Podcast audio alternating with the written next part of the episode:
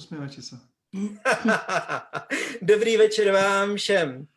Uh, vítejte na dalším webináři, který se realizuje v facebookové skupině Fórum Zlatá minca v závorce o finančních produktech. Dnešní webinář je tematický, jednak je o havarijním pojištění a o PZP a jednak se pokračuje v příběhu Reného Mláděnca, kterého jsme už v minulosti poznali, nejprve když skončil střední školu, potom se zaměstnal, oženil se, měl děti, bral si hypotéku, uvažoval nad investováním, přežili dokonce i období covidu, i když to ještě není stále za námi. A finálně budeme hovořit o situaci, kterou zažívá. Já vám ukážu k tomuto nejprve obrázek. Vidíte obrázek uh, dopravní křižovatky? Pokud Potvrdíte mi to, prosím? Ano. Ano, dobře. Tak. Uh, čili, uh, co se Renému Mláděncovi stalo? Aktuálně má 35 let a s manželkou odložili děti k prarodičům vydali se na výlet do Vysokých Tater. Mají dva, dvou a půl roční auto, Volkswagen Passat, to je to modré autičko, které vidíte ze spoda. Jsou připoutaní, mají airbagy, jsou dobře pojištění a kromě PZP mají i plné havarijní pojistění se spoluúčastí 5%, minimálně 100 euro z každé škody a při pojištění GAP, které kryje i spoluúčast v havarijním pojištění. Mají i kvalitní asistenční službu. V nepřehledné zákrutě vychází z boční cesty na hlavní a z levé strany, což je to červené autíčko, se spoza jejich zorného pole řítí rychlostí 160 km za hodinu Škoda. Super. Nedá se zabránit strážce a vodič toho Superbu Kajetán Kaskadér není připoután, má vypnutý airbag, auto po, po 50 metrech skončí v poli. Kajetánovo tělo vyletí z auta skrz čelní sklo a nepřežije. René a Julia skončí relativně dobře. Síla a kvalita bezpečnostních pásů a airbagů způsobí jenom malé odřeniny a velké krevní podlitiny od pásů v oblasti uh, trupu. Svědkové zavolají záchranku a policii, obě dvě auta jsou úplně zničená. Současně se objeví i s policií otahové vozidlo a chce vraky odklidit, jde o takzvaného lovce nehod. René a Julie jsou v šoku, záchranka je bere na vyšetření do nemocnice, lékaři je zkontrolují, ještě předtím René zavolá asistenční službu a informuje o vzniklé havárii. Policie ve svém usnesení přisudí 100% vinu za způsobení dopravní nehody Renému, který nedal přednost jízdě vozidlu jedoucímu po hlavní cestě. Ani po znaleckém dokazování nezohlední vysoké překročení rychlosti poškozeného kajetána. René je tedy plně zodpovědný a stíhán jako škůdce dopravní nehody. To zelené autíčko, které je nahoře, je pro naši konkrétní situaci nepodstatné. Čili o tomto budeme hovořit, budeme rozebírat uh, tuto konkrétní situaci a i o tom, jak uh, mít uh, takovéto situace pokryté od A do Z. A jsou tady s námi dva hosté, které tímto srdečně vítám. Jednak Andrea Síkorová, finanční zprostředkovatel, vítej. Pěkný světočný večer. A Petr Šimko, šéf redaktor pojistení SK, vítej také. Pekný večer prajem a šťastnú veľkú noc. Ano, děláme toto o velikonoční neděli. Doufám, doufáme, že se najdou lidé, kteří nás budou sledovat, případně se nás podíváte ze záznamu. Každopádně úplně úvodní otázka na oba a Andrá, prosím, budeš odpovídat jako první. Zažili jste už vy osobně takovýto podobný případ? Uh, áno, zažila. Uh, dokonca vodič, môj klient, vychádzal z vedľajšej cesty na hlavnú. Tá hlavná bola jednosmerka, dvojpruhová, a ako vyšiel teda na tú hlavnú cestu, tak mal čelnú zrážku s vozidlom idúcim v protismere. Uh-huh. A verdikt policie bol rovnaký ako v prípade Reného mladenca.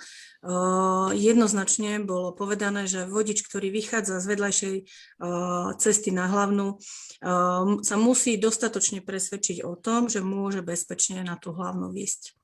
Takže dostal, uh-huh. dostal plnú vinu. Uh-huh. Uh, Peter? No to je, to je presne, čo hovorí Andrea. To znamená, že uh, ja, som, ja som to naschval, keď som to teda písal, tu, tento príbeh, tak som to chcel napísať tak kontroverzne trošku, aby bolo o čom diskutovať. To znamená, že niekedy sa stáva, že človek za to nemôže, ale je zodpovedný. Áno? Uh-huh. Čiže toto je o tom. A stalo sa mi to párkrát, samozrejme, nie mne našťastie, ale mojim klientom. No, takéto ťažké nehody, vážne dopravné nehody. Ono to působí trošičku nespravedlivě, že vlastně uh, vůbec se nezohlednilo to, že Kajetán jel rychlostí 160 km za hodinu. Asi velice těžko by bylo to auto vůbec nějakým způsobem zaregistrovat, ale Mhm. mm-hmm. stalo se to tak, a ten člověk je zodpovědný přitom. No, je to tak. Mm-hmm. To už s tým nič neurobíme. e, Povedzme si, že to, že to rozhodla polícia, respektíve súd. Áno? mm-hmm. Jaké, jak vlastně se aktuálně bude tato situace uh, řešit? Uh, jaká, jaká, jaká poškození vlastně můžou všechna, teda jaká poškození nastala a co všechno bude pojišťovna platit? V takovéto situaci, Petr.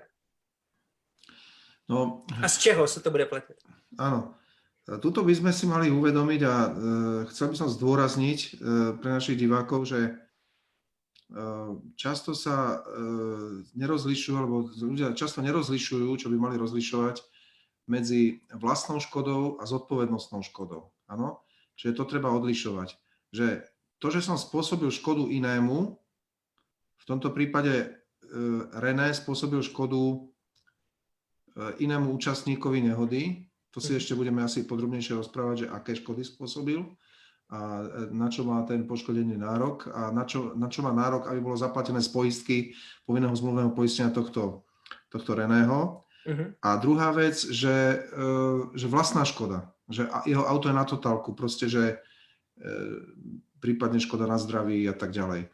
No, takže vlastná škoda, zodpovednostná škoda, aj keď ide o rovnakú udalosť. V jednom okamihu sa stala tá udalosť, ale z hľadiska tých vzťahov a právneho hľadiska a tých zmluvných vzťahov sú to dve úplne e, odlišné veci.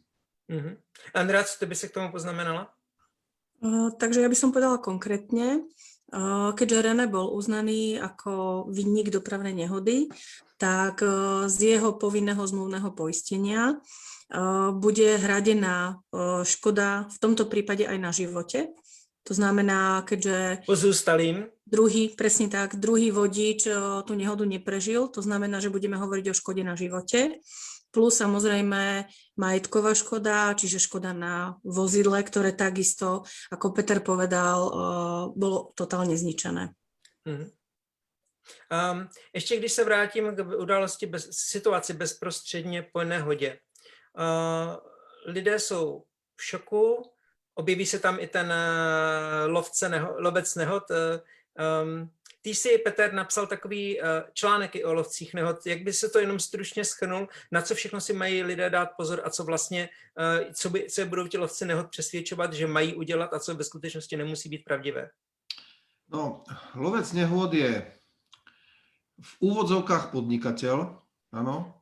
Častokrát by sme mohli povedať, že šmejt, ktorý, ktoré, ktorý sa odrazu tesne po nehode objaví. Ne, netrúfam si povedať, kto ho tam zavolá, alebo môžeme si to domýšľať, kto, kto ho informuje o tej nehode. Má svojich informátorov samozrejme za províziu a snaží sa e, proste dohodnúť e, s týmito poškodenými alebo s ľuďmi, ktorí majú nejakú újmu, nejaký, e, na- napríklad havarované auto a podobne, že im proste ponúka svoje služby a dá im podpísať hneď zmluvu. A príde aj s odťahovkou a odťahovka odvezie to auto nevedno kam. No je jasné, že kam, to zase nechcem hovoriť, že to je úplný podvodník, ale proste odvezie Jeho to služby niekde. jsou drahé. A jeho služby sú e, drahé, častokrát nekvalitné a za e, pochybných podmienok potom vlastne sa snaží vyúčtovať a vyraziť z tohoto chudáka peniaze. No, títo ľudia, títo podnikatelia v úvodzovkách e, zneužívajú to, e, tú stresovú situáciu, proste človek je v šoku, častokrát zranený a vtedy nemyslí na to, že, že má normálne poistenie havarijné napríklad a pritom v tom havarijnom poistení má možno kvalitnú asistenčnú službu. Čiže tú asistenčnú službu e, z svojej poisťovne treba volať a ne, e, nevyužívať službu, nepodpisovať nič, pokiaľ ide o tohto lovca nehôd. Samozrejme, že tam je ešte ďalší tlak, ďalší stres, že policajti mu hovoria, áno, toto treba urobiť, rýchlo to treba odtiahnuť, to tu nemôže zavádzať a tak ďalej. Hej? Čiže človek by si mal byť vedomý toho, to, z toho svojho by som povedal, právneho postavenia, že on má, on má dobrú poistku. Niektorí možno nemajú, áno, ale ten, čo má dobrú poistku, tak nemal by sa nechať nahovoriť na takéto niečo. Lebo potom mu začnú chodiť nejaké čudné faktúry za to, že mu tu, napríklad za úschovu toho vozidla niekde, hej, potom, že mu to opravia, hej, on súhlasí s tým, že mu to opravia, opravia mu to zlé a, a, a, tak ďalej a tak ďalej. Hej, takže Mhm. pozor na to, tu sa volajú takto, že lovci nehôd, takíto ľudia. Mhm. Andrea, co ty by si dodala k lovcům nehod? Dodala by som mm, to, čo tu zatiaľ neodznelo, akú službu vlastne ponúkajú tým uh, poškodeným pri dopravných nehodách. Mhm. Takže v podstate princípom je to, že uh, tým, ktorí sú objektívne poškodení alebo sa domnievajú, že boli poškodení pri dopravnej nehode, takíto lovci nehod ponúkajú, že im vymôžu odškodnenie. Uh, to znamená náhradu škody, ktorá im vznikla. Častokrát samozrejme je to aj trošičku prifarbené. Čo je ale dôležité, tak eh, práve Inštitút povinného zmluvného poistenia eh, vznikol práve na ochranu poškodených pri dopravných nehodách. A toto si potrebujeme uvedomiť, eh, že zákon chráni každého, kto bol pri dopravnej nehode poškodený a teda nepotrebuje niekoho mm, si objednávať ako samostatnú službu na to, aby ten s- svoj nárok mal odškodnený. To znamená, že No, úplne stačí, pri takto vážnej nehode samozrejme asistovala policia, ale aj keď je nehoda menšieho rozsahu, tak ako hovorí zákon o premávke na pozemných komunikáciách, eh, v situácii, keď eh, vznikla malá škoda, nevzniklo žiadne zranenie, nevz- nevznikla žiadna škoda na verejnom majetku a vodiči eh, si vedia dohodou vlastne vyjasniť tú vinu, respektíve nevinu toho, ktorého účastníka, tak tam úplne stačí, pokiaľ ten, kto sa domnieva, že je poškodený, eh, zistí od vinníka nehody údaje o jeho poistení, zodpovednosti za škodu spôsobenú prevádzkou motorového vozidla a potom môže priamo uplatniť svoj nárok na náhradu škody v poisťovni toho škodcu. Čiže v tomto prípade nepotrebuje nejakého sprostredkovateľa špeciálneho alebo eh, firmu, ktorá by ho v takomto eh, konaní zastupovala. Samozrejme sú zložitejšie situácie. Aj eh, tento náš modelový príklad možno v mnohých poslucháčoch v prvom momente evokoval také rozhorčenie, že prečo bol uznaný ako vinník tej nehody René Mladenec, keď evidentne uh, Kajetan porušil dopravné predpisy, ale naozaj v tomto prípade je zákon úplne taký striktný, neúprosný, tak ako sme si povedali. A skutočne, pokiaľ mám pochybnosť, či som zavinila alebo nezavinila nehodu, tak na to je tu samozrejme policia, aby tú vec objektívne prešetrila. A keď už teda k tej nehode došlo, tak presne ako Peťo povedal, tak každá jedna poisťovňa na Slovensku ponúka v rámci poistenia vozidel, jednak poistení povinnom zmluvnom, ale aj v havarijnom poistení, uh, asistenčné služby. A to je presne uh, služba, ktorú mám buď ako bezplatný benefit alebo priplatenú v určitom rozsahu. Je to služba, ktorá práve v tej stresovej situácii uh, v podstate mi poskytuje takú oporu, pretože ja mám kartičku uh, k poisteniu, kde mám mm, telefónne číslo na asistenčnú službu. Väčšina, respektíve všetky tie asistenčné služby fungujú non-stop, to znamená 24 hodín denne, 7 dní v týždni. A ja keď zavolám na tú asistenčnú službu, identifikujem sa, úplne stačí evidenčné číslo vozidla povedať, oni si ma nájdu a poviem, čo sa stalo, kde sa nachádzam, tak tá asistenčná služba mi poskytne všetky informácie, aj tú technickú pomoc v prípade nehody. Mhm. Mě ještě z toho, když jsem si tak přemýšlel dopředu nad asistenčními službami a nad tím, že bezprostředně po nehodě jsou lidé ve stresu a v šoku, tak uh, uh, ne každý si v tu chvíli musí vzpomenout přesně, kde tu kartičku mám. Asi bylo nejjednodušší eh, rovnou, když člověk dostává, uzavírá tu pojistku a dostává tu kartičku, prostě si to uložit do mobilu, to číslo. Áno, Výborne. Uh, Určitě. Co bys ještě dodal ty k tomu? Uh, jaké ty máš zkušenosti třeba eh, s tím, nakolik lidé dokáží stresovat, eh, když přijde na nehodu a na asistenční služby? No, nielen to, nielen to, čo je pochopiteľné, že človek je vo veľmi, veľmi nepríjemnej situácii, ale mm, ľudia berú napríklad povinné zmluvné poistenie vozidla len ako také nutné zlo, že musím niečo zo zákona platiť a, a proste aj tak som dobrý vodič, v živote nikdy nič nespravím a tak ďalej. Ale e, ľudia si väčšinou neuvedomujú, že to povinné zmluvné poistenie vozidla má naozaj e, veľmi široké krytie. Mhm. Skús tam prosím ťa, Irko, dať obrázok číslo 10. OK, okamžik. aby sme si to tak jak povedali, že čo všetko, čo všetko môžeme od toho povinného zmluvného e, poistenia čakať a čo môžeme v tomto konkrétnom prípade aj využiť. To znamená, že e, áno, to je ono. No, takže e, povinné zmluvné poistenie, toto sú ináč známe veci, ale pre istotu je dobré ich spomenúť. Pra- momentálny stav zákonný je taký, že pri škode na živote alebo na zdraví sa plní až do 5,224 milióna eur a pri vecnej škode až 1 050 tisíc eur. No a čo to vlastne obnáša? To znamená, že v tomto prípade René spôsobil škodu na, e, teda tým, že ako mu to proste prisúdili policajti, že aj, aj prípadne súd, že on to naozaj zavinil, že čo všetko musí platiť. Tak, eh, ak by ten, ak by ten eh, Kajetán Kaskader, sme ho nazvali, áno, eh, dajme tomu prežil a bol by neviem koľko v nemocnici, tak všetky liečebné náklady môže zdravotná poisťovňa tohto poškodeného akože regresovať Renému. To znamená, že môže mu to dať zaplatiť liečebné náklady, ja neviem, aké pobyt v nemocnici, operácie, potom nemocenské dávky, hej. E, ďalej napríklad invalidný dôchodok, keby išiel na invalidný dôchodok.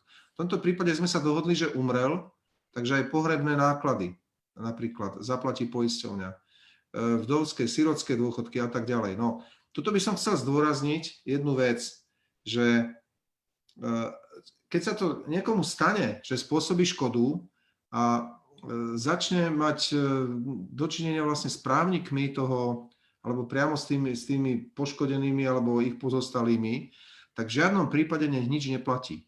Áno? Že by od neho, že a toto bude pre vás drahé a my od vás pýtame peniaze a tak ďalej. Nie. Keď do 15 dní samozrejme je povinnosť tú škodu oznámiť, do 15 dní, keď sa stane na Slovensku a do 30 dní, keď sa stane v zahraničí, tak e, keď do 15 dní normálne škodu oznámi, tak e, e, má nárok prakticky na preplatenie úplne všetkých, všetkých nákladov spojených, e, spojených s touto udalosťou. To znamená aj tie pohrebné náklady a tak ďalej a tak ďalej, aj tie invalidné dôchody, siro, dôchodky, sirotské dôchodky a podobne. ještě, eh, kde to ti vstoupím na okamžik, vlastně ty říkáš nic neplatit. Ono je to asi také nic nepodepisovat, protože jak jsi zmínil ty lovce uh, nehod, tak pravděpodobně v okamžiku, když, by, když přijde auto, které je zprostředkované pojišťovnou, asistenční službou, tak takovéto auto od dotyčného člověka nic podepsat nechce. Ty vlastně Nie, mají takto. partnerský Áno, keď si, keď, si to zavolal, keď si zavolám asistenčnú službu, tak samozrejme to je v poriadku, príde ten, to už či dá niečo podpísať alebo nie, ale viem, že to je z mojej poisťovne, poslali asistenčnú službu, asistenčná služba z mojej poisťovne poslala odťahovku, tak eh, to je v úplnom poriadku, pretože tam všetko preplatí poisťovňa. Mhm. Ale, ale ja som skôr hovoril o inom, že keď už dôjde k vymáhaniu tých všetkých škôd, tých následných, Ano, ano, rozumím. v žiadnom nic prípade nemám nič platiť, pretože tým, že, tým, že niečo zaplatím ja, tak potom vlastne e, poisťovňa má zviazané ruky. Hej? Ja musím naopak všetko, čo dostanem, nejaké faktúry, faktúry z pohrebu, faktúry alebo prípadne z, nejaké, nejaké regresy z, z nemocníc a podobne, tak to všetko musím postúpiť svojej poisťovni. To znamená, Mhm. tieto nároky, to sa volá, že nárok, nárok na náhradu škody, musím posunúť svoje poisťovne, napísať list alebo mail, e, proste priložiť tam dokument e, vždy pod číslom tej škody alebo tej poistnej udalosti, ktorú mi pridelila poisťovňa. Áno? Čiže zásada nič neplatiť, e, pretože je to vzťah, proste, že poisťovňa platí priamo poškodenému. Áno? Mhm. No a ďalšie, ďalšie vymáhanie, tam bude potom škoda na tom vozidle. Došlo k totálke, to znamená, že to je už tá majetková škoda, e, že škoda na vozidle sa platí. Čiže ono to má naozaj, naozaj široké krytie. Ja by som sa ešte krátko dotkol tej nemajetkovej újmy, lebo o tomto sa strašne veľa, veľa pohovorilo. Bohužiaľ, náš zákon o povinnom zmluvnom poistení nepozná pojem nemajetková újma, lebo je písané, že sa, že sa plní za škody na, na, na, na zdraví usmrtením, e, majetku a ušlom zisku, ale nie je napísané, že, že, sa, že sa plní nemajetková újma. Nemaja- Nemajetková újma znamená, že sú to nejaké, ja neviem, psychologické utrpenie, nejaké stiažené spoločenské uplatnenie a podobné veci, aj keď už existuje celý rad judikátov aj Najvyššieho súdu, kedy sa tieto, tieto nároky naozaj uznali, ale v zákone to skutočne nie je. Čiže poistenie sa tomu samozrejme bránia, keď to nie je v tom, v tom zákone o povinnom zmluvnom poistení. A je to možno aj chyba, neviem, lebo e, niektoré európske krajiny, alebo väčšina európskych krajín to má. Niektoré to majú obmedzené, niektoré to majú neobmedzené. Je to rôzne. Nedá sa jednoznačne povedať, že malo by sa zaplatiť úplne všetko. Hej? Lebo Mhm. už boli aj také, také extrémy, že niekde na východnom Slovensku to začalo, myslím, že ešte, ešte v korunách to bolo nejakých, nejakých 33 miliónov korún niekto pýtal zaplatiť a naozaj to bolo aj uznané nejakým sudcom, hej, okresným. Takže e, odtedy bolo tých judikátov pomerne veľa, hej, tých jedinečných takýchto rozhodnutí. Mhm. Takže nemajetková újma môže sa, nemusí sa zaplatiť, áno, to záleží potom od tých súdnych ťahaníc, ako dopadnú. A ještě bych No. dodala k tomu, když se podívám na ta čísla 5 milionů 240 tisíc a 1 milion 50 tisíc eur, tak eh, toto jsou vlastně ze zákona stanovená minima, která Minima, minima, ano. pojišťovny musí poskytnout, ale teoreticky eh, pojišťovny Ano. mohou nabídnout PZP, kdy, kde ty škody nejsou omezené. Áno, áno, máš pravdu, dobrá otázka. E, Myslím, že najviac som, videl, mám pocit, že 10 miliónov. To je v niektorých poisťovniach. Niektoré poisťovne nemajú túto možnosť, že idú iba na to minimum, ale niektoré majú aj, aj, aj tri levely toho krytia dokonca. No a je to kvôli tomu, že e, napríklad keď niekto dosť e, jazdí do zahraničia e, na západ od nás, tak tam ľudský život a zdravie má o mnoho vyššiu cenu, rádovo inú cenu ako, ako na Slovensku. Mm-hmm. Mhm. Sa viac vymáhajú škody vo väčšej výške. Ano. Mně se i vybavil příklad, který na jednom z webinařů, který jsme měli, zmínil Vítě Trnavský a, a byl to případ, kdy a, jistý dědeček na svém nepříliš drahém autě takto jednou za čas vyjel na cestu, vyjel na hlavní cestu, skřížil tam, vyjel přímo před eh, nákladák, který vezl Mhm. a drahá auta. A Dědeček byl na místě mrtev, jeho auto samozřejmě sešrotováno a všechna ta Mhm. drahá auta se vyklopila do pole, načež eh, byla už neprodejná a ta škoda přesáhla eh, ten eh, standardní limit, který pojišťovna eh, nabízela a vzhledem k tomu, že pozůstalí tak nebyli informováni, že mohou odmítnout dědictví a dědictví přijali, tak vlastně až do své smrti ze svých důchodů musí splácet, eh, ještě doplácet eh, na tuto No. jednu konkrétní situaci. Áno, toto, toto je tiež, ale ja sa nechcem veľmi púšťať do akademických debat. Myslím, že sme tu hlavne na to, aby sme Ano, ľuďom prakticky poradili, ale o tomto sa tiež veľa povedalo. Si predstavte, že niekto by bol naozaj, že niekto má v nejakej poisťovni poistku na tieto limity, ktoré náš zákon stanovuje ako minimálne Mhm. a stane sa škoda 10-násobná. Mhm. No tak ako, mm, ako on, a, akože, dobre, e, logicky by tú škodu mohol niekto od neho vymáhať, ale ako on k tomu príde, že on nemal možnosť sa poistiť na vyššiu sumu, hej? Čiže o tomto sa dosť diškuruje a naťahujú sa o tom právnici a Mhm. takí tí tvorcovia legislatívy. No ale to sme zbytočne odbočili, myslím. Mhm. Andrea, co ty by si k tomu dodala? Chceš ještě, abych zobrazil ten obrázek? Ani nie, iba jednu poznámočku. Je dôležité naozaj e, s poisťovňou spolupracovať, tak ako povedal Peter, ako náhle e, sa dostane ku mne nejaký dokument, či už je to faktúra alebo list zo strany poškodeného, žiadosť o náhradu škody, e, potrebujem hneď spolupracovať s poisťovňou, samozrejme odpoved- odpovedať na všetky otázky a naozaj častokrát sa stane aj to, že poisťovňa svojho klienta nakoniec tej škody vyviní. To znamená, že právnici poisťovne skutočne preukážu, že aj keď to možno v prvom momente tak vyzeralo, takže klient eh, za škodu zodpovednosť nenesie. Takže aj eh, náklady právneho zastúpenia v povinnom zmluvnom poistení takisto sú obsiahnuté a to môže byť nemalá položka, ale takisto aj to, že teda eh, treba si uvedomiť, že keď mám povinné zmluvné poistenie, tak tá poisťovňa stojí za mnou. Snaží sa pomôcť. Ano, Mhm. toto je důležité, důležitá poznámka, že vlastně eh, PZP je jediná oblast pojištění, kdy pojišťovna stojí vyloženě na straně klienta, mají společný zájem a, a zájmem pojišťovny je mimo jiné i to, aby vlastně i prokázala, pokud se to dá, že klient není ten vinný, kdo může za tu dopravní nehodu. No ale to nie je len pri PZP, ale pri všetkých typoch zodpovednostného poistenia to je. Mhm, ano, O tom sme sa už aj rozprávali minule pri poistení eh, tej občianskej zodpovednosti. Hej? Čiže mhm, poisťovňa by mala, eh, by mala zaujať pozíciu obrany. Čiže mala by vstúpiť do obrany klienta. Mhm. Je na jeho strane. No, to je Ano. tak. A ještě jednou zopakuji, že klient by neměl nic platit. Všechno by měl Eh, Klient nesmie posouvat. nič platiť, všetko, všetko musí...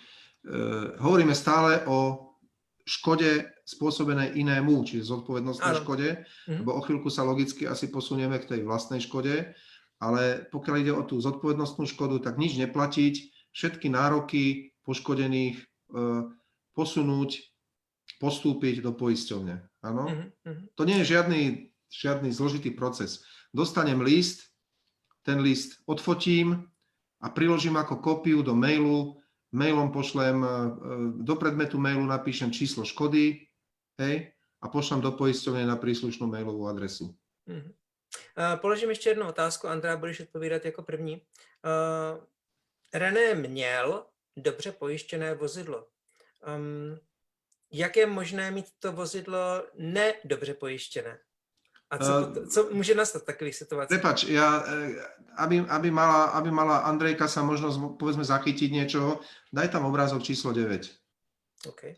Tam je taký prehľad, hej, takže to je len žiadna veda, len taký proste prehľad, že čo všetko sa poistuje pri vozidle, hej. No. Takže Andrea, můžeš odpovídat na otázku? Mm, Takže dobre poistené vozidlo znamená, že z dostupných možností si vyberám čo najširšie poistné krytie. Eh, Pre mňa osobne havarijné poistenie, ktoré kryje iba škody na mojom vozidle spôsobené iným účastníkom nehody, zmysel nemá. Eh, V podstate z povinného zmluvného poistenia, tak ako sme spomínali, eh, tú náhradu škody si v takýchto prípadoch viem eh, vymôcť. Takže mať žiť v tom, že mám havarijné poistenie, ale kryje mi len škody, ktoré spôsobí známy vodič, pre mňa zmysel nemá. To znamená, ja ako klient, ako majiteľ vozidla potrebujem mať havarijné poistenie, kde mám poistené všetky eh, druhy havárie, to znamená také, ktoré zaviním ja ako vodič, eh, zaviní niekto, komu som dovolila moje vozidlo šoferovať, ktoré zaviní iný účastník premávky, či už je známy alebo neznámy, napríklad utiekol z miesta nehody. Prípadne nájdem si vozidlo poškodené, keď eh, prídem k nemu na parkovisku.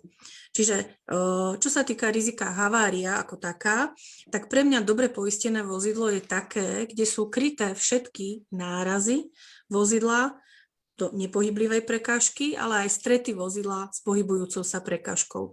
Či už je to iné vozidlo, či už je to napríklad eh, nejaké zviera, cyklista, chodec a tak ďalej. Takže to je eh, pohľad, čo sa týka rizika havária, pretože to je naša dnešná téma. Samozrejme, eh, škody na vozidlách spôsobujú nielen havárie, ale aj živelné udalosti, takže to je ďalšia vec, eh, ďalšie riziko, respektíve skupina rizik, ktorú by som určite očakávala od svojho havarijného poistenia. To znamená, či už mi vozidlo poškodí krupobytie napríklad, Včera mm, sme mali možnosť zažiť prvé tohto ročné krupobytie u nás. Prípadne, či dôjde k nejakej eh, udalosti spôsobenej výchrycou, eh, pád stromu. Riešila som poistnú udalosť, kedy klientka odparkovala v Bratislave svoj krásny Mercedes a prišla k nemu a presne cez eh, stred strechy mala strom. Takže to je ďalšia vec, tie živelné riziká, ktoré môžu spôsobiť a častokrát aj pomerne rozsiahlu škodu na vozidle. No a samozrejme takisto poškodenie alebo zničenie vozidla neoprávneným zásahom cudzej osoby, čiže vandalizmus. To je veľmi časté riziko, s ktorým sa stretávame a na počudovanie nielen u nových vozidiel, lebo to už sa tak traduje, že nové auto niekoho vždy láka, aby ho obišiel nejakým klíncom alebo podobne. Nakoniec možno k tým rizikám by som povedala samozrejme mm, krádež. Krádež časti vozidla alebo celého vozidla. Na Slovensku jazdia v najpočetnejšej miere vozidlá, ktoré sú práve na prvých miestach v rebríčku odsudzení. Takže z môjho pohľadu, čo sa týka rizík, je dobre poistené vozidlo na všetky tie rizika, ktoré som vymenovala. Možno k ďalším aspektom dobrého poistenia, čo sa týka spolúčasti a podobne, môže povedať zase Peter. Peter, co ty by si k tomu doplnil, pokračoval? Ďakujem, no ja, ja by som to podčiarkol e, tým, že e, ťa poprosím, aby si tam dal obrázok číslo 5. E, Podčiarkujem to, čo povedala Andrejka.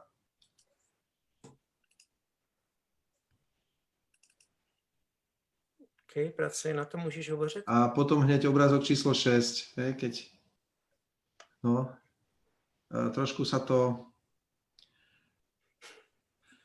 krupobytie každý rok býva najničivejší živel, pokiaľ ide o poistenie, vozidel v posledných rokoch.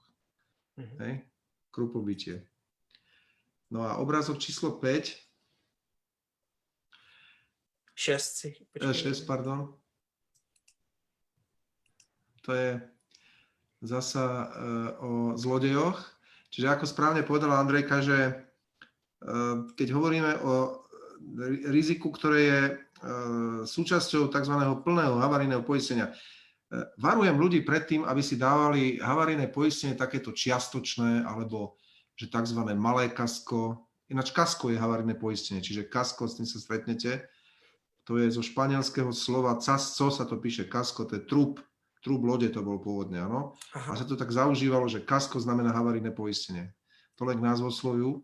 Takže aby si ľudia nedávali nejaké to, nejaké to, to, to mini havarijné poistenie, ktoré kryje len parkovacie škody, už to tu Andrika naznačila, alebo nejaké, nejaké čiastočné, že vám to vlastne nekryje haváriu, ale len, len sklá, hej, alebo len, ja neviem, keď vám kúna zožerie káble, e, alebo stred s nejakým, nejakým zvieratkom, srstnatým, srstnatou zverou a podobne.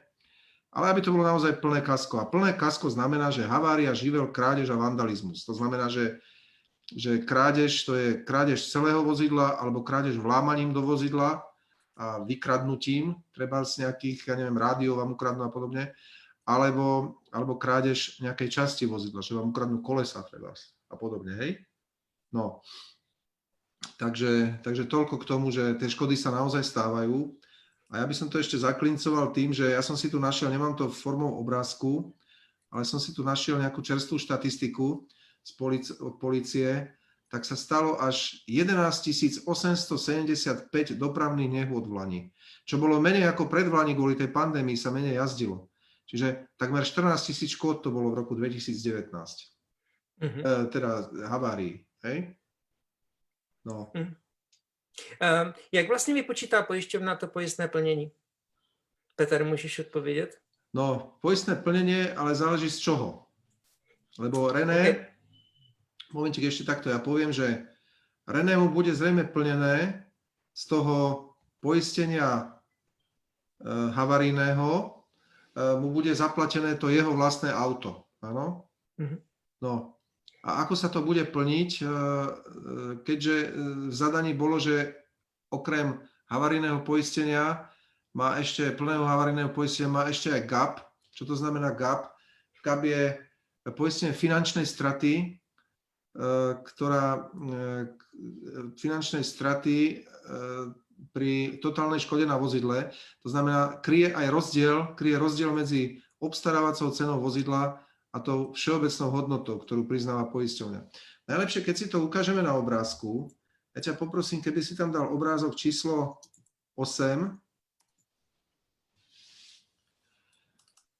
A e, tento myslím, že najlepšie vystihuje, že ako e, tá hodnota vozidla klesá postupne. No tu je síce taký iný, iný príklad, že tam sme hovorili 35 tisíc, ale toto je akože 20 tisícové auto, povedzme, áno? Mhm. Tak 20 tisícové auto, keď kúpim v obchode, v predajni a odídem s ním za prvý roh, tak už mu cena klesne o 10%. Hej? Andrejka si súhlasí. Že aj keď je, keď je nové, proste kúpim ho za 20 tisíc, tak už má 18 tisíc, 2000 eur stratím, keď prejdem pár metrov. Hm? No je to proste tak. Andrejka kýve hlavou. No. Diváci to nevidí, ale No, kýve. takže, takže ona tá cena toho vozidla najskôr prudko klesá, potom trošku menej, ale v podstate klesá. To znamená, že keď, e, keď dôjde, keď dôjde k tzv.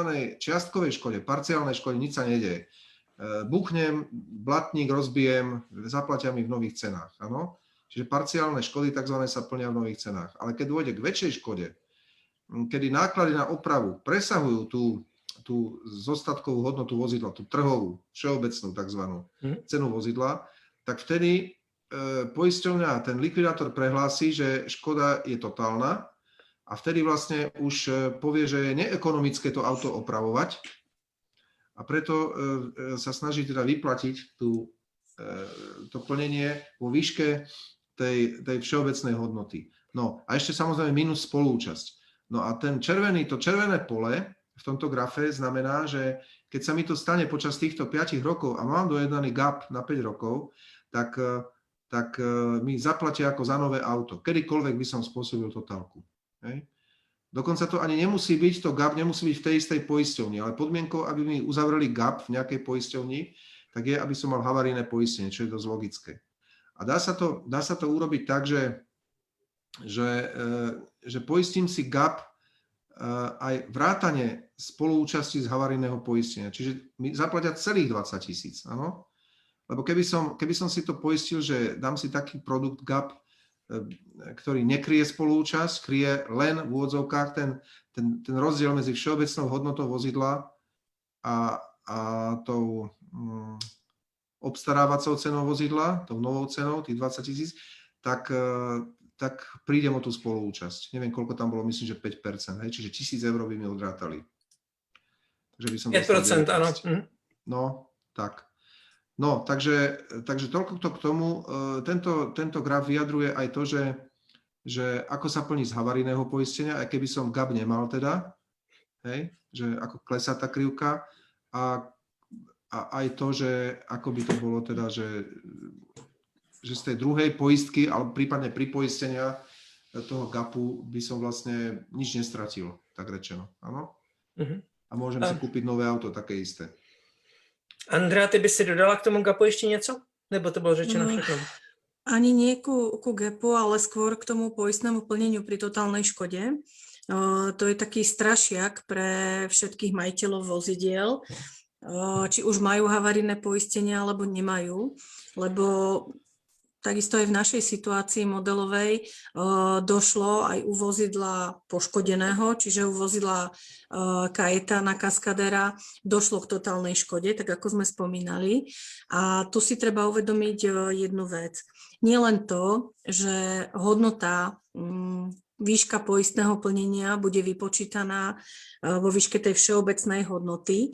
Všeobecná hodnota je v podstate trhová cena ojazdeného vozidla v danom regióne. To znamená, že tak jednoduchšie si to vieme predstaviť, tú všeobecnú hodnotu. E, 2,5 ročné vozidlo, Volkswagen Passat, ktoré predtým nebolo búrané, má najazdených napríklad 80 tisíc kilometrov. Hej? Tak presne také isté vozidlo, za koľko by som ja teraz v autobazároch v tom regióne dokázala kúpiť. Čiže 2,5 ročný Passat, 80 tisíc nájazd bez poškodenia predchádzajúceho. Takže to je tá všeobecná hodnota. Ale tu by som ešte podotkla, že budeme rozlišovať e, totálnu škodu pri odsudzení vozidla. Tam je poistným plnením, tak ako Peter povedal, všeobecná hodnota mínus spolúčasť. Zatiaľ e, gap by som nechala bokom. A budeme rozlišovať totálnu škodu pri napríklad havárii alebo pri živelnej škode napríklad požiar vozidla, kde z poistného plnenia v podobe všeobecnej hodnoty sa ešte odpočítajú, odpočíta hodnota tzv. použiteľných zvyškov vozidla. A toto je dôležitá vec, ktorú si musíme uvedomiť, pretože e, poisťovňa vyhlási, škoda na tomto vozidle je totálnou škodou, lebo tak ako Peťo povedal, predpokladané náklady na opravu nám uh, buď dosahujú alebo prevyšujú tú všeobecnú hodnotu vozidla, čiže neoplatí sa ľudovo povedané autičko opravovať, ale uh, zároveň poisťovňa povie, no poškodený je motor, chladič, predná časť, ale celá zadná časť vozidla je v poriadku. A to sú tie tzv. použiteľné zvyšky alebo v úvodzovkách vrak. A tu si treba uvedomiť o, dôležitú službu, ktorú v poslednej dobe ponúkajú na Slovensku poisťovne. A tá služba je v podstate sprostredkovanie od predaja toho vraku. Lebo skutočne len veľmi maličké percento našich klientov má na to aj čas, aj vedomosti a zručnosti, aby si takýto vrak v podstate po súkromnej línii rozpredával. Hej že by dávali inzeráty, predám koleso, predám nápravu, predám piaté dvere, Na drobno. tu a tak ďalej. Áno, sedadlo. Čiže um, toto, toto je, kedysi to bolo veľmi nešikovná situácia, pretože ďakujem pekne, ja si ten vrak neprosím, hej, ja ho nepoužijem. Ale Mhm. poisťovňa mi hodnotu toho vraku odpočítala. Takže momentálne je výborné to, že poisťovne väčšinou poskytujú klientovi možnosť, že poisťovňa ako taká inzeruje predaj tohto vraku vozidla na autoburze a klientovi ponúkne. Tak pozrite sa, plnenie je všeobecná hodnota je toľkoto, hodnota použiteľných zvyškov je takáto, ale vieme vám sprostredkovať kontakt na odpredaj toho vraku v takej a v takej hodnote. A klient povie áno, súhlasím, alebo povie nie, ja si vrak beriem a budem sa s ním hrať. Takže to, toto je ďalšia taká dôležitá vec, ktorú si treba uvedomiť, že aj keď teda dôjde k tej totálnej škode, tak uh, nemusí to byť ešte úplná katastrofa. No a to doplnkové poistenie finančnej straty, ktoré ste spomínali, tak to je samozrejme taká čerešnička. Jasné, že za priplátok.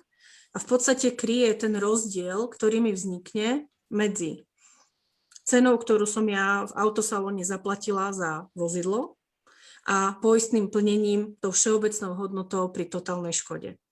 Takže ja zase laicky povedané dostanem pri kombinácii týchto poistení od poistenia toľko peňazí, že znova pôjdem do toho autosalónu a poviem ešte raz, ešte jedno také isté si prosím. Mhm. Takže tak. Vyplatí se po- havari- havarijně pojistit i starší auto, Andrea? Rozhodne áno. Ja mám napríklad uh, 16-ročné uh, auto, jedno z mojich aut, dvoch, a stále si platím havarijné poistenie a práve preto, že uh, väčšina, drvivá väčšina škôd, ktoré na vozidlách vznikajú, sú práve tie parciálne škody. To znamená, že keď si predstavíte, uh, aké ceny v autoservisoch momentálne idú, to znamená, aká je cena náhradných dielov, aká je cena práce v autoservise, tak uh, mne sa stále ešte oplatí to havarijné poistenie mať, pretože keď by došlo k tej parciálnej škode, k tej čiastkovej, tak uh, určite ma poteší, že poisťovňa tú škodu nahradí. Spomínali sme krupovitie, pár rokov dozadu ma chytila obrovská búrka na ceste a mala som poškodenú kapotu krupovitím. Keďže sa jedná o takú kvalitnejšiu značku vozidla, tak samozrejme som si povedala, že tá oprava škody asi nebude úplne lacná, pretože samozrejme bolo potrebné tú kapotu odstrojiť, písmenka, znaky dať dole, a však viete, ako to funguje pri oprave až teda po konečné zase namontovanie, záleštenie, nalepenie tých písmen. Ale sama, aj keď pracujem v branži, som bola prekvapená, akú vysokú kalkuláciu mi poisťovňa napočítala a teda bola ochotná servisu zaplatiť za prelakovanie tej kapoty. Takže určite mne dáva zmysel aj poistenie staršieho vozidla. Samozrejme ale s tým, že si musím uvedomovať, že aj také na oko menšie poškodenie vozidla už sa môže pri staršom vozidle pre, prehupnúť do tej uh, totálnej škody. Ak som si tohto vedomá a uh, poistné primerané platím tejto službe, tak u, za mňa áno. Peter? No, uh, áno, ja mám tiež 12-ročné auto, ktoré mi prirastlo k srdcu a mám ho havarijne poistené, mám ho poistené s nulovou spolúčasťou, to znamená, že v Lani som, dúfam, že to nepočúva tá poisťovňa, ako sa pochválim teraz, dal som si, keďže bola pandémia, nejazdil som, dal som si opraviť naraz tri parkovacie škody, také tie ťukance. No a ten účet bol fakt vysoký a keďže to je bez spolúčasti, tak uh, jednoducho ten, ten, uh, tá opravovňa si to vysporiadala s poisťovňou a ja som ani žiadne faktúry nevidel, ani som nepotreboval vidieť proste a všetko to prebehlo tip-top. No ale ja by som chcel povedať ešte inú vec, že prečo je dobré si havaríne poistiť auto. Pretože tam máte asistenčné služby. O tom sme ešte zatiaľ až tak nehovorili, iba v súvislosti s týmto prípadom, ktorý, tým modelovým prípadom, ale mne sa napríklad stalo, aj som o tom písal článok kedysi, stalo sa mi, bol som v Krakove, eh, ráno v nedelu som sa odhlasil z hotela s manželkou a odrazu auto som nevedel naštartovať. Čo sa stalo? No tak som zavolal asistenčnú službu poisťovne, aj asistenčnú službu tej značky, toho auta, nechcem to robiť reklamu nejakému, nejakej, nejakej značke. No a oni prišli asi, to bola nedela do obeda v katolickom Polsku, prišli, prišli asi do hodiny, obidvaja začali spolupracovať, jeden mal odťahové auto, druhý mal diagnostický počítač pri sebe, tak zistili, že je to niečo s elektrikou, naložili to auto, odviezli do servisu. Našťastie som bol vo veľkom meste, takže tam za 10 minút sme boli v servise. Z cesty zavolali elektrikára, prosím vás pekne, to trvalo asi dve hodiny aj s cestou a ešte na moje kavičku stihli urobiť s manželkou, že, že ja som mal pojazdné auto. A dokonca som platil iba za tú súčiastku, ani za prácu som neplatil za nič. Proste všetko zaplatili, zaplatila poisťovňa a zaplatila aj tá, tá asistenčná služba tej, tej, tej značky auta. No, takže je veľmi dôležité, no, no čo by ste robili, keby ste tú asistenčnú službu nemali žiadnu, hej, akože v tom Polsku? Čo budete zháňať nejakých kamarátov, aby vám, alebo platiť nejakú drahú odťahovku domov? A tam vám to pekne opravili v nedelu. Mhm. Takže je veľmi dôležité mať havaríne poistené auto. Mhm. Odporúčam to každému. Mhm. Keď Další- máte na auto peniaze, mali by ste mať aj na poistku. Když máte na benzín, měli byste mít na pojistku. Uh, další otázka, výluky z havarijného pojištění. Mohl by si říct, jaké existují? No, ak, ja, ja nejaké poviem a potom by ma Andrejka doplnila, lebo to naozaj je toho viac. E, Z havarijného poistenia sú takéto výluky. No. Samozrejme, že, že alkohol, drogy, hej, a keď nejakým vážnym spôsobom poruším nejaké povinnosti, hej, treba, ja neviem, môžu mi krátiť plnenie. Nehovoríme len o výlukách, hovoríme aj o, aj o krátení plnenia, áno? Mhm. Napríklad myslím, že boli tam, už aj u nás sa to uplatňuje, kedy sa to u nás neuplatňovalo iba, iba na západe, že napríklad jazdím na letných pneumatikách v zime a podobne, hej, to by som ťa poprosil, keby si tam dal obrázok číslo 3, hej. Myslím, že o takýchto veciach by sme tiež mohli hovoriť. Že napríklad eh, ako to je o tej brzdnej dráhe a podobne, čiže veľmi, veľmi riskujem. Niekto rozprával o nejakých univerzálnych pneumatikách, to sú nezmysly. Proste treba mať v zime zimné, v lete letné. A túto bezpečnosť by som nikdy nepodceňoval. Hej? Čiže ľudia, chodte, eh, daj, dajte si poriadne, poriadne pneumatiky, naštudujte si to, dajte si poradiť. Hej, to je jedna z vecí, na ktoré by ste mali dbať. No. A pretože to veľmi, veľmi ovplyvňuje bezpečnosť. No. Potom, eh, čo sú ešte za výluky? Rozmýšľam. O, Športové nejaké podujatia, ktorými, na ktorých by sa zúčastnil. Športové nejaké súťaže. Ja, no jasné, no prečo, keby, som, keby sa odrazu moje, moje auto, normálne auto zmenilo na pretekárske, tak samozrejme, že to mi nezaplatí poisťovňa, keď sa pri preteku niečo stane, alebo pri tréningoch. Však. Aha, ešte dôležitá výluka. E, Ja som poistený na ceste, ja nie som poistený v lese. Hej? Mhm. myslím. Čiže keď idem do lesa a tam sa mi niečo stane a behám po, po kopcoch, tak ako e, tam si myslím, že je výluka väčšinou. Mhm. Neviem, Andrejka, či si to myslíš tiež. Treba pozrieť konkrétne poistné podmienky. Tak, tých OK. poistných. Doplnila by si k tomu ještě něco? Tím... No. Ešte možno samozrejme takú e, zodpovednosť držiteľa vozidla, aby kľúče od vozidla a mm, hlavne teda kľúče, ale aj doklady e, uschoval na bezpečnom mieste, pretože jedno z výluk bude aj to, keď napríklad 12-ročný syn si požičia otcové auto, hej, napríklad a nabúra. Takže ja ako držiteľ vozidla som zodpovedná za to, aby s vozidlom manipulovala iba osoba opravnená spôsobila na vedenie vozidla.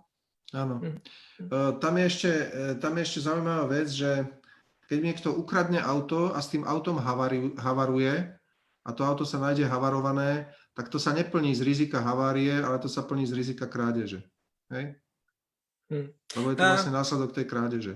Mhm. Potom ešte, pardon, mi napadlo, lebo to bol dosť medializovaný prípad pred pár rokmi, sa stalo, že e, ľudia išli na nejaké, myslím, že športové podujatie a zaparkovali na nejakom poli a v tom, na tom poli bola suchá tráva a teraz vznikol požiar a všetky auta tam vyhoreli. Pamätáte si na to? Neviem presne, že kde sa to stalo, ale myslím, že ako, ako keď žiadali o plnenie, tak poisťovne boli výrazne proti vtedy. Hmm. A Michal Jančevič se ptá, jestli se můžeme chvíli věnovat také tématu o územní platnosti PZP Casco Gap. No, územná platnosť e, povinného zmluvného poistenia e, by mala byť e, v štátoch kancelárie zelenej karty, čiže všetky štáty, ktoré sú členmi tej organizácie kancelárie zelenej karty, tak tam sa to vzťahuje. To je Mhm. dokonca aj nejaký, myslím, že Irán, Irak a neviem, takéto exotické alebo nie, niečo také. Proste je zoznam normálne tých štátov. Hm. No a havarijné poistenie, to je dané v poistnej zmluve. To znamená, že, že napríklad Európa. A niektoré poistenia majú aj Európa vrátane Turec, azijskej časti Turecka. Je zaujímavé, Hm. že, a niektoré to nemajú. Na to si treba dať pozor, keby niekto mal chuť ísť napríklad do, do Anatólie. Mhm. Do Ruska to platí také, ta zelená? No jasné, jasné. Je Hm. Rusko, Rusko je súčasťou kancelárie zelené karty. Mhm. Michal teda. Jančevič také píše, že VPP pojišťovní se vážou k zákonu o cestnej premávke. Áno. Určite. To A, napríklad s tými zimnými pneumatikami, čo, čo Peter spomínal. Áno, je to už priamo v zákone zakotvená povinnosť. V zimnom období, pokiaľ je snehová pokrývka na vozovke, je vodič povinný mať zimné pneumatiky. mhm. Čiže môže krátiť poistené plnenie asi. Mhm. Martin Botomato se ptá, jaká je průměrná optimální životnost pneumatik, ale to asi nevím, jestli dokážete odpovědět na tady to bez ohledu, když nevíme, o jaké pneumatiky konkrétně se jedná. Myslím, myslím, že 4 roky. 3 alebo 4 roky. Aj keď sú pneumatiky úplne nové a, a to som, dokonca mám tie rozumy zo školy Šmiku, ktoré som sa zúčastnil, tej teoretickej časti a praktickej, tak tam nám to spomínali, že eh, aj keď sú pneumatiky, vždy treba pozerať pneumatiky, že aké sú, aké sú staré, že keď sú nejaké ležiaky, tak si v žiadnom prípade nedávať. Mhm. Aj keď nejazdili nikdy. Hej? Pozor na to. Tá guma stárne, tá guma stráca vlastnosti, tie, tie ktoré potrebujeme. Ona je ztrácí, i když se nepoužívá v zásadě.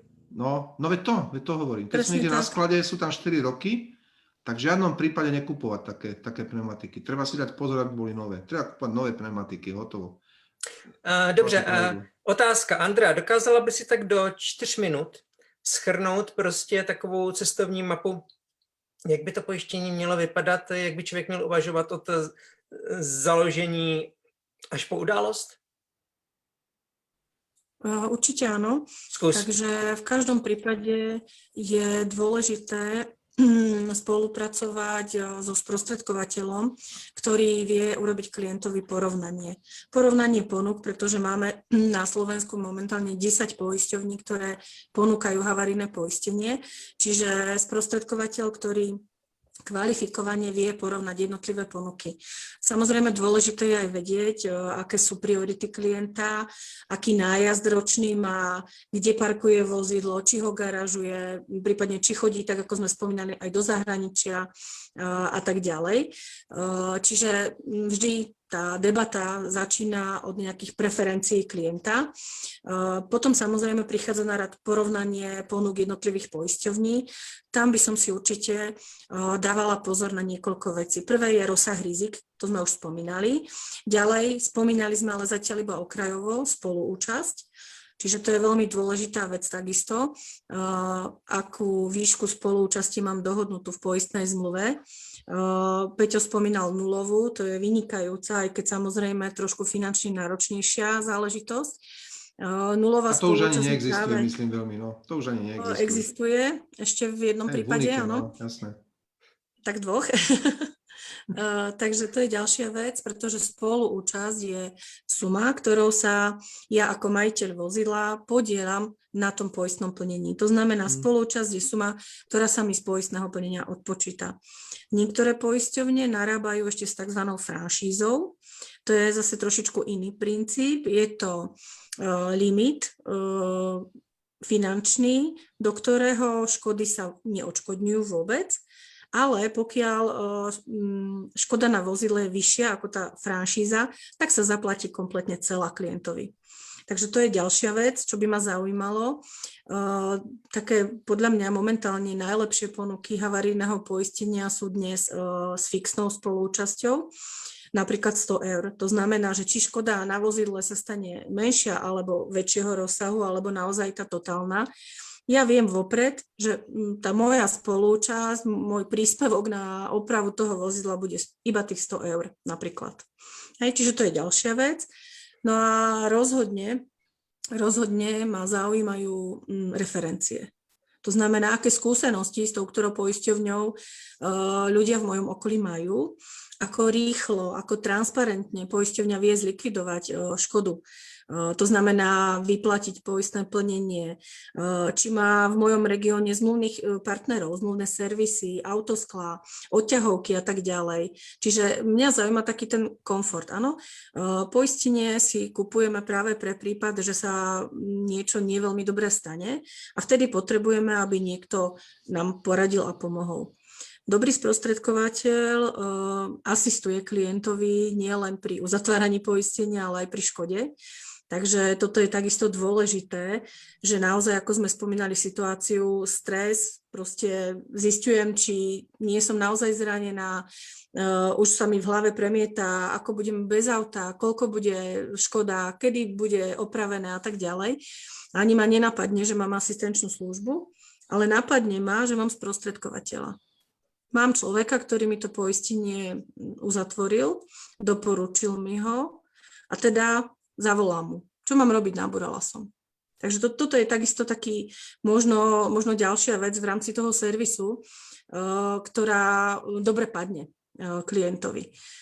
Takže uh, vybrali sme, respektíve doporučil mi sprostredkovateľ nejakú konkrétnu poistnú zmluvu, uzatvorila som poistenie.